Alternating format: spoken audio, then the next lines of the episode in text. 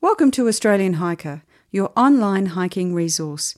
We're your hosts, Tim and Jill Savage.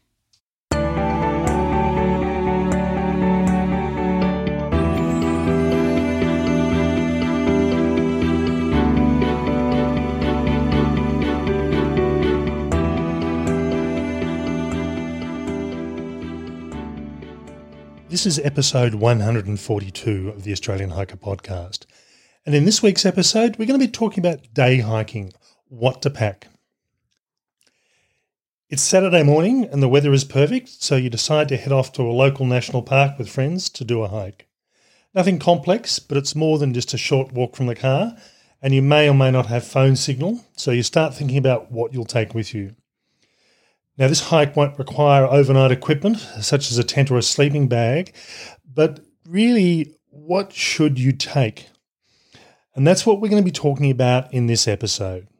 We hope you enjoy.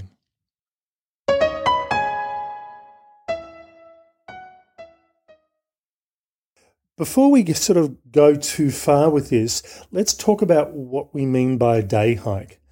Now, for most people, it's going to be reasonably obvious. It's a hike you do in a single day. In a day. in a day. Yeah. Uh, but that means an awful lot to an awful lot of people. Uh, my shortest day hikes might have been four or five hundred meters.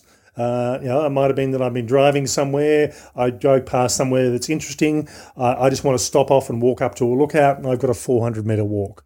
So nothing overly difficult. My longest day hikes have been 58 kilometres, and that's a very different sort of thing uh, than just a simple throw a few things in a, uh, a pack and start walking. Um, so for most people, that's it. That's pretty extreme. Yeah. Um, I, I, I, think uh, for a lot of people, uh, and certainly for a lot of people that listen to this podcast and read our articles, five to ten kilometres is not an unrealistic thing for a day hike, um, and you know, that sort of gives you a bit of a, a, a, distance to work with. So let's look at things to consider when thinking about things to bring on a hike with us. So we've talked about the length of the hike. Uh, what about the purpose of the hike? Are you there to take photographs, uh, whether it be of birds or flowers or just to the environment itself? Are you there for bird watching? Uh, these things will all dictate additional pieces of equipment that you might bring with you. The terrain. Is the terrain nice and flat? Uh, it's got a good, well groomed trail tread. Uh, it's nice and easy. It's not very complex. Uh, or is it something that's a bit overgrown, very remote? Uh, you're not going to see anyone. It's a really rough trail tread. It hasn't been really maintained, but it still is a track. Um, both of these things will potentially steer you in one direction or another, particularly in, in what you bring on a hike the weather. Now, um, as we're recording this podcast, uh, in uh, about th- three days' time, I'll be starting a, uh, a multi-day walk, and hopefully it'll be either a two or three-day walk. But given the weather forecast on the east coast of Australia at the moment, we're looking at some pretty heavy rainfall over the next few days, uh, lightening up as we get to the weekend. Uh, and that means I definitely will be taking my wet weather gear. Uh, it also means I need to consider things like taking uh, a pack cover so my gear and my pack doesn't get wet. Um, uh, or it might be the opposite. It might be a really hot summer's day. Uh, uh, and you might have to uh, dress accordingly, whether it is hot or whether it's even cold for that matter. Catering options. Are you just going to have a few snacks? Maybe you know, you're going to take water with you and um, some fruit or a sandwich or something like that or are you actually going to cook on the trail? And I do know people that'll go even for day hikes that they are not camping overnight. They'll take a, a small stove with them for a tea or coffee, uh, maybe some soup. Uh, not always cooking, but you know, certainly having a warm drink is is not uncommon for day hikes. And I think sometimes when you're doing a day, day hike, it's nice to actually do uh, something that's a little bit of uh, personal pleasure in terms of kind of the food or the experience that you're doing. So, so you know, cof- coffee on the trail, it's easy to carry. You're not carrying it for long. Um, uh, a, a nice meal for lunch or something like that. You know, that's kind of part of the experience as well. Um, Water's another one you need to consider. Uh, now, we've gone through and talked about uh, water usage on hike in previous podcasts and previous articles, but just to reinforce, I tend to carry a litre of water for each 10 kilometres I plan on walking. That's in the cooler months of the year. Once we start getting over around about 25 degrees Celsius, uh, I'll start looking at around about one litre per hour. So if I plan on hiking in the middle of summer when it's 30, 35 degrees, um, and I plan on doing 20 kilometres, for me, that's probably going to take four, maybe five hours, depending on what the terrain's like. So I will carry at least three litres of water, possibly a water filter, and I might take a bit extra if it is a really extreme sort of day. Yeah, on the other hand, I probably don't need that much water, and I certainly don't want to carry that much water. And last but not least, equipment. So let's talk more specifically about equipment now. First off, uh, the question people often ask is Do you have to have special hiking gear? And the answer to that is no. In most cases, you don't. For a lot of people who are just starting out hiking, there's nothing wrong with using what you have at home. Uh, I think just about everybody in Australia will have at least one small backpack in the house. Uh, we've got we've got many. yeah, we've got many even without having hiking lots of hiking backpacks. Uh, and I think everyone's the same. They'll be able to grab a backpack out of a cupboard somewhere to throw their equipment into. You'd expect people to have things like water bottles in the house. Uh, they'll have a pair of runners, and you should be able to grab some clothing that you know you may not worry about getting dirty, uh, and go hiking in that. Uh, and we're going to talk about more clothing more specifically in a moment. So, as I said up front, you don't have to go out and spend lots of money on hiking. Um, there are benefits to spending at least some money uh, once you know that this is what you want to do. Uh, but when you're first starting out, as long as the, what you're wearing and what you're using is comfortable, uh, nothing wrong with it not being hiking dedicated. And I think there's something about um, experiencing to understand what you actually need. Um, so it's it's a little bit of a catch twenty two until you've been out hiking a few times. You're not sure on what works for you and what doesn't work for you. So, um, you know, for those who are new to hiking, just get out there with whatever it is that they've got in the cupboard. Okay, so now we'll talk about the specifics of clothing and we'll sort of look at what the things you should have with you on every hike, and then we'll look at some optional extras. So, clothing is the most obvious one, um, and I am a strong believer, and I know I'm in the, the minority here, of having long sleeves, long sleeve tops, and long leg pants. Uh, it is rare that. Is that I'll, because you're tall? Yeah, yeah. Well, yeah, only comes up to my knees. Um, I think, um, from my perspective, uh, I've worked outside for a lot of my life. I grew up in a generation that was um, uh, had being sun smart pushed into us. Um, so you'll find that um, uh, it's not unusual to get sunburned quite easily if you are if you aren't used to being in the sun. Um, if you're in the Australian Alps, as an example, the sun is much more extreme, and you'll get very burnt very quickly without realizing it. Yeah, I think uh, my uh, the last Alps hike we did in summer uh, almost lost my entire face. Just went crispy. Uh, and and the other thing as well, particularly in the Australian Alps, it's not unusual over the hotter months to get the horseflies. Uh, they will make a good attempt at biting through thinner clothing. If you've got short pants on, short sleeves, you will pay the price of being bitten by uh, a fly that has a nasty little bite on it.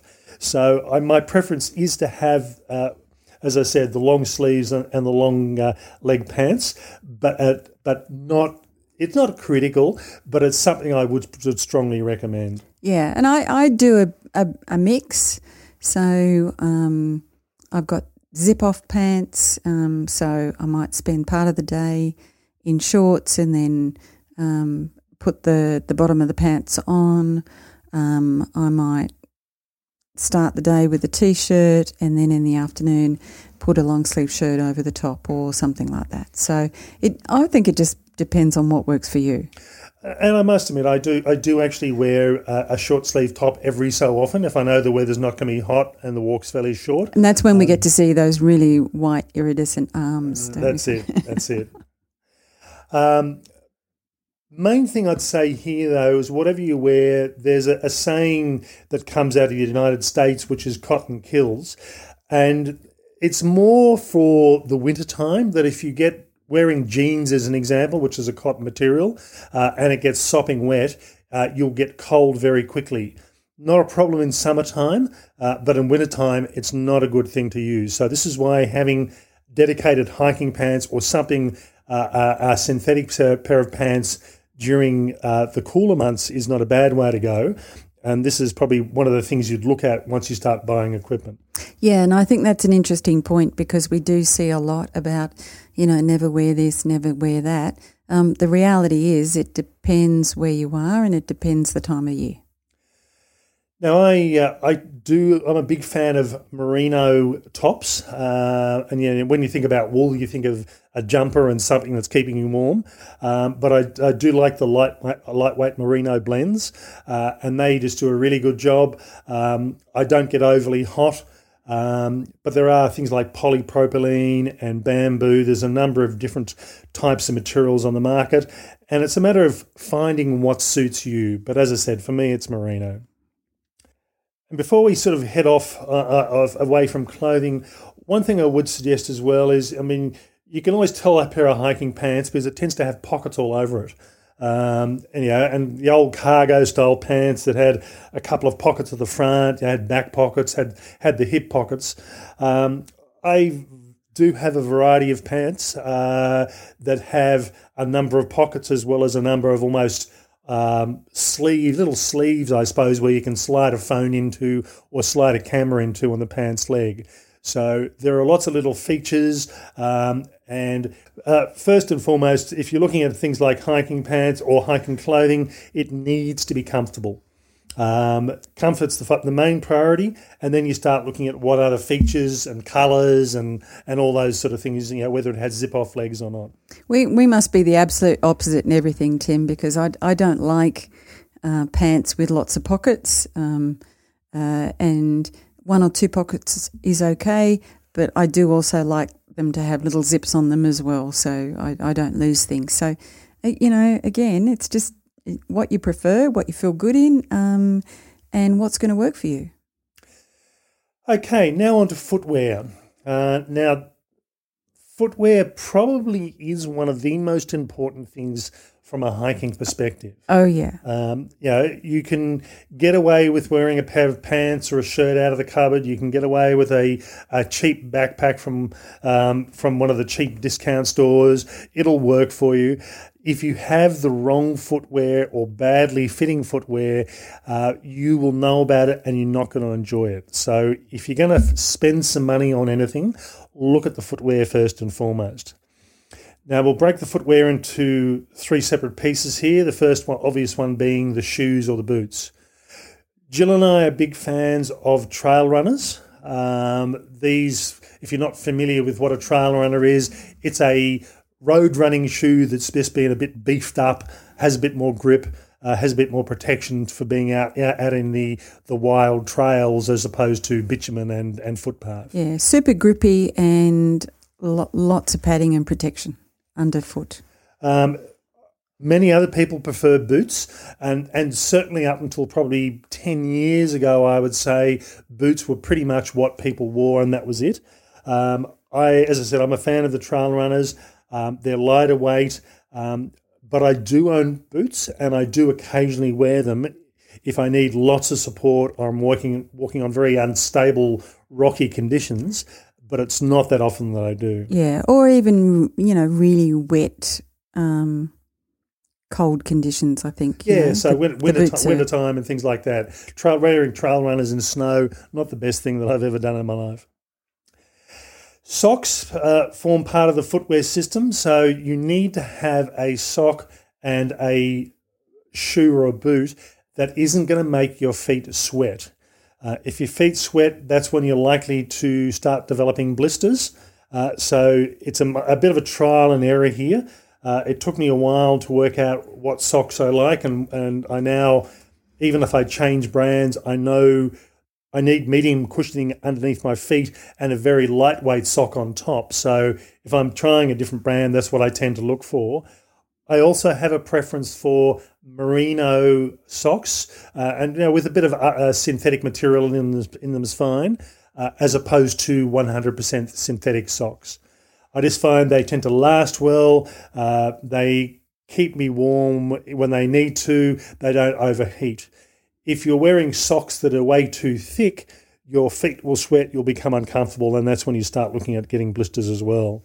So this is the other alternative. Um, I wear toe socks, Injinji toe socks, um, and I don't mind um, promoting the brand. I, I, don't know of any other toe sock on the market. There are probably others, um, and uh, you know I do like I do like merino socks, um, but generally the Injinjis are not merino or not solely. So I go for a mid-weight uh, sock, and uh, I can't remember the last time I had a blister. Uh, whereas before, I would get them all the time, and as a prevention, I would just tape my feet up seriously. Uh, but the toe socks are just fabulous. I must admit, I, I do own a pair of um, uh, uh, barefoot runners that have the toes in the actual shoe, uh, and I do own some Injinji socks, and I do like when the weather's a bit cooler walking in them. Uh, it just gives you such a good fe- uh, feeling of freedom, but it's not something I'd do a, a two or three or, or, four week hike on. Yep, um, I do. um, okay, and last but not least, gaiters. Now, gaiters are going to form two functions. Um, the old traditional style of gaiters were the thick, heavy, canvasy or uh, synthetic material. They were designed to protect you from snakes. They were designed to protect you from scratchy um, uh, or sharp spinifex. spinifex or, or sharp bushes or sharp sticks. Uh, and I do wear this type of gaiters on a couple of hikes that I do around the Canberra region when it, there's a couple of areas in particular where I know I will come across snakes. Uh, so I'll wear them then. For majority of the time, the gaiters I wear are a lightweight lycra gaiter, just designed to stop um, dirt and sand and bits of uh, vegetation getting inside my shoes. Um, so they're more to more to keep me comfortable, not to protect me from anything really. Yeah, and I do I do wear uh, lycra gaiters as a as a general thing. I wouldn't worry too much about lycra gaiters if I had a pair of boots. Before, now we've looked at what we've been uh, going through and wearing. Let's start looking at what we're carrying on our back. As I said before, you can use just a stock standard backpack that you've probably got sitting around your house. But the difference with hiking packs is they tend to have features that are aimed towards the activity. So, quite often, but not always, hiking packs will have hip pockets on them. So, you've got small pockets that you can put things like hand sanitizer, snacks, uh, maybe a set of keys. Um, uh, so, something that's easy to get out without having to stop and take your pack off. They'll often have uh, a rain cover built into them. So things that are classed as day packs tend to be smaller packs, uh, and it's not unusual for day packs to have built-in rain covers. Uh, although having said that, my day packs probably on slightly on the larger size, but because it's it's performing a number of functions, um, and it doesn't have a uh, waterproof cover on it. Um, but it's it's in, in my case, my pack is a uh, uh, just a small version of my full size pack that I mm. use. Whereas my day pack um, does have a um, a waterproof cover that's that's uh, tucked away in the bottom of the pack that you just un, um, unpack and cover the pack with. That's a lot of packs. for for most people, though, when you're looking at day packs, you're looking at something uh, between 20 to 30 litres in size. Yeah. They do go, they do certainly come down to sort of the 15 litre mark. They do also go up to the, the 30, 35 uh, litre mark. That's getting large for a day pack. And in fact, my day pack is, is around the 30 litre mark. Uh, but it, it really is personal preference on that one. And it's an amazing amount of stuff that you can fit into a really small pack, though. I mean, that's the other thing that once you loosen it off and um, once you fill the pockets, there tend to be, I think, a lot more pockets on day packs. Um, you can get all sorts of things tucked away. And I think, in particular, if, you, if you're using just a, uh, a, spare pack you happen to have around the house, that will give you an idea of the size you need. So when you're going in to buy a pack, you can say, well, okay, this is what I've got, this is what the, the approximate size is. uh, and that works well, or I need something bigger or smaller. So you can certainly have a bit of a play there. Things that go into the packs, uh, things like water storage. We talked about bringing water before. If I'm going on a fairly short hike, uh, that might only be sort of half an hour away from the car, tops, uh, I'll carry a water bottle that might be 750 mils of water, uh, but I'll usually have a water bottle in the car as well. On longer hikes, uh, I will carry a three litre water bladder, and I may not put three litres of water in it, but I've got the capacity to fill that, fill that up where I need to. And we'll definitely have water in the car uh, when we go on a, a day hike. Camp kitchen. Now, what you bring with you in relation to eating and drinking is going to be very much a personal thing here. You don't necessarily need to bring anything at all. Uh, you can drink out of a water bottle or a water bladder. Uh, you can um, bring a cup if you want. Uh, nothing wrong with that. Um, you might also decide you're going to be cooking on the trail. You might want to have tea or coffee or something like that. So, really, how carried away you get with the cooking. You might decide you're going to go for a hike that's only six hours in length and you're going to cook cook a lunch uh, halfway through it when you stop and then head back to the car again. So that becomes a personal thing, um, but it's a, it's a matter of thinking about what you're going to do in relation to food. Uh, do you need a spoon? Do you need a cup? Do you need a knife? Um, and we'll talk about knives more specifically in a moment. Uh, and um, um uh, you know, really, it's a matter of what is what is it you're going to do in relation to food? Yeah, and I think it's a little bit like why why are you going on this hike? And we talked a bit before about.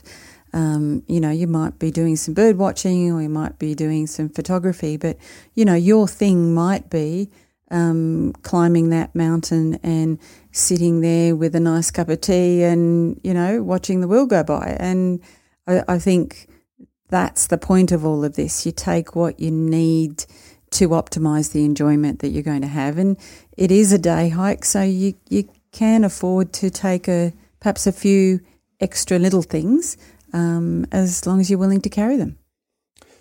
Now, we mentioned bringing a knife. Normally, I'll carry a tool of some sort, and typically, in most cases, it is a knife. It's a lightweight knife that I might use if I've got a block of cheese with me and I just want to cut that up, or if I um, need to something's torn and I just need to trim something up. Um, but I always have some type of tool with me just in case. Um, and I'll go into things like first aid gear in the moment. Uh, I do actually have uh, other cutting implements in there as well. Tim carries that. I don't worry about stuff like that. okay, compass and map.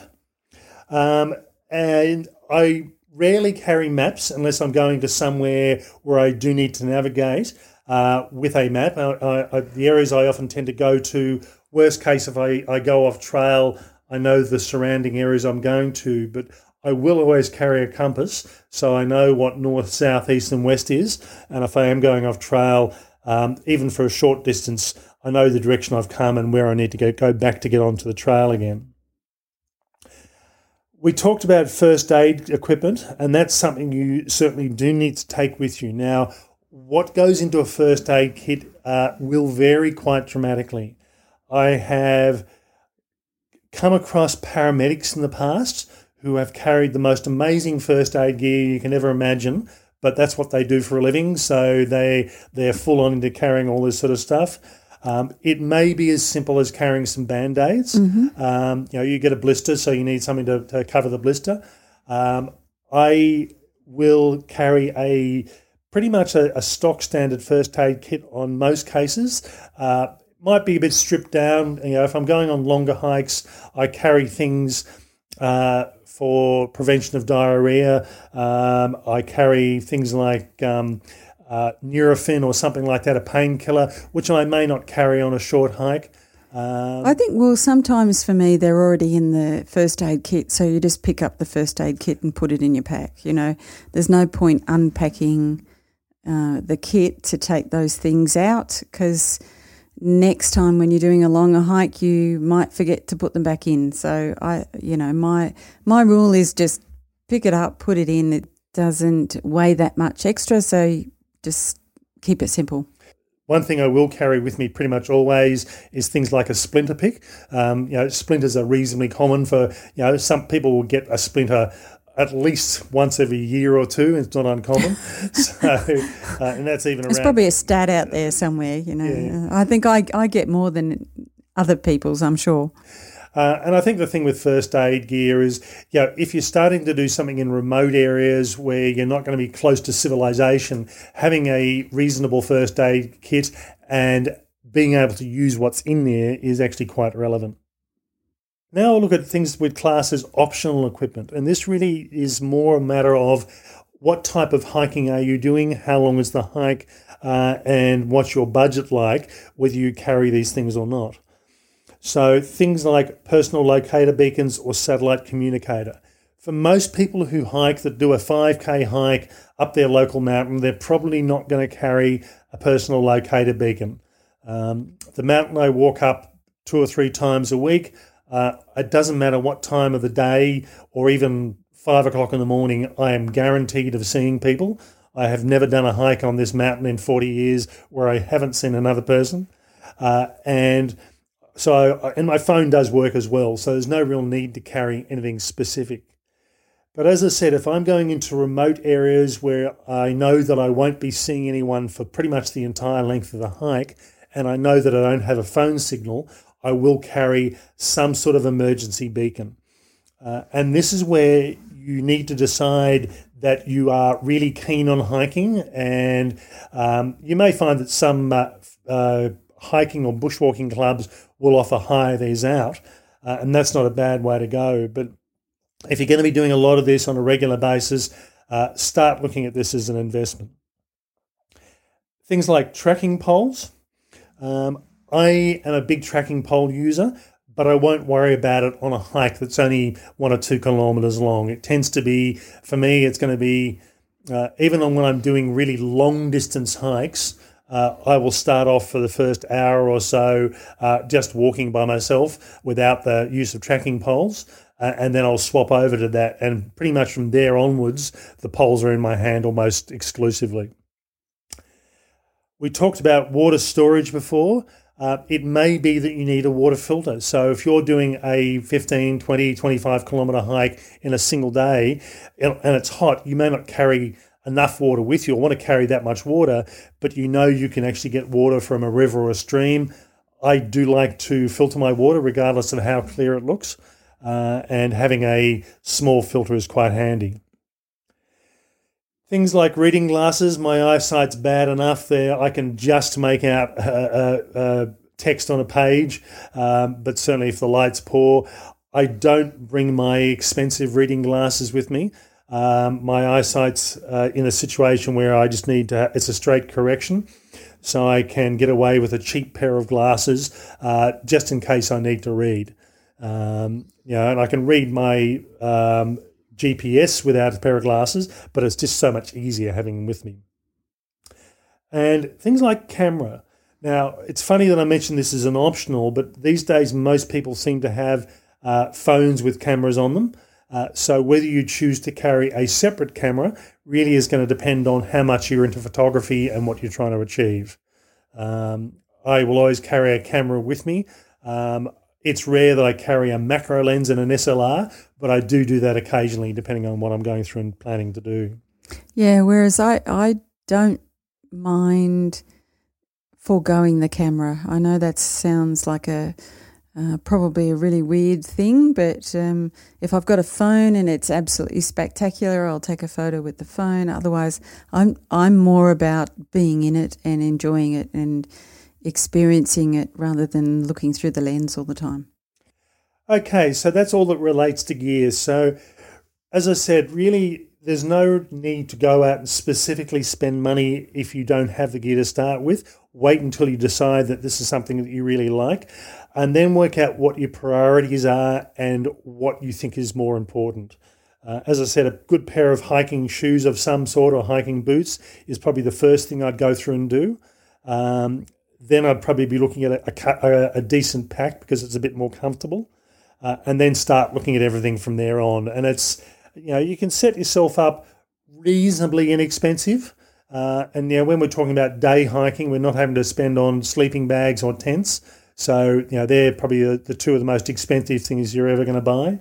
Um, and you know, I've mentioned things like satellite communication devices.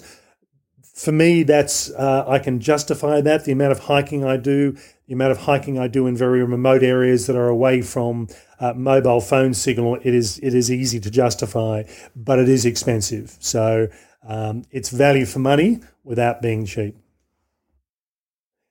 Now, one thing I would mention here is if you go to the link in the show notes, um, we have both Jill's and my current day hiking gear checklist. Um, and this actually has brands and models of what we carry. Uh, now, this is going to this suits us really well. It may not suit you, but at least gives you an idea of of the sort of thing we use, and hopefully that'll help make your choices a bit better.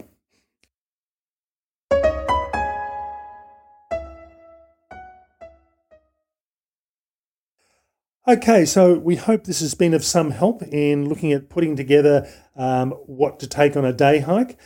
The main thing I would finish off with here is every hike you do is different. Unless you only do the same hike over and over again and do nothing else. And you might, you, you know, might. and you might enjoy that too, and that's okay. And as I said, I've been doing the same hike up my mountain for over 40 years and I still enjoy doing it. Uh, but really, what you need to do is think about the considerations, the weather conditions, and the sort of hike you're doing, and think about what you're taking on each hike and it may be very similar each time, but there'll always be some differences. Okay, that's all for this week. We hope you've enjoyed. In our next episode, episode 143, we're going to catch up with Mickey and Michelle, who are hiking the 3,000 kilometre Te Araroa Trail in New Zealand. Um, when we last caught up with them in episode 124, they'd only just uh, about to start their journey. Now they've got uh, they've done over 2,000 kilometres uh, and they are winding their way towards the end of the track. So it's a good opportunity to see how they've, have, they've gone so far. That's all for me. Bye for now. And bye from me.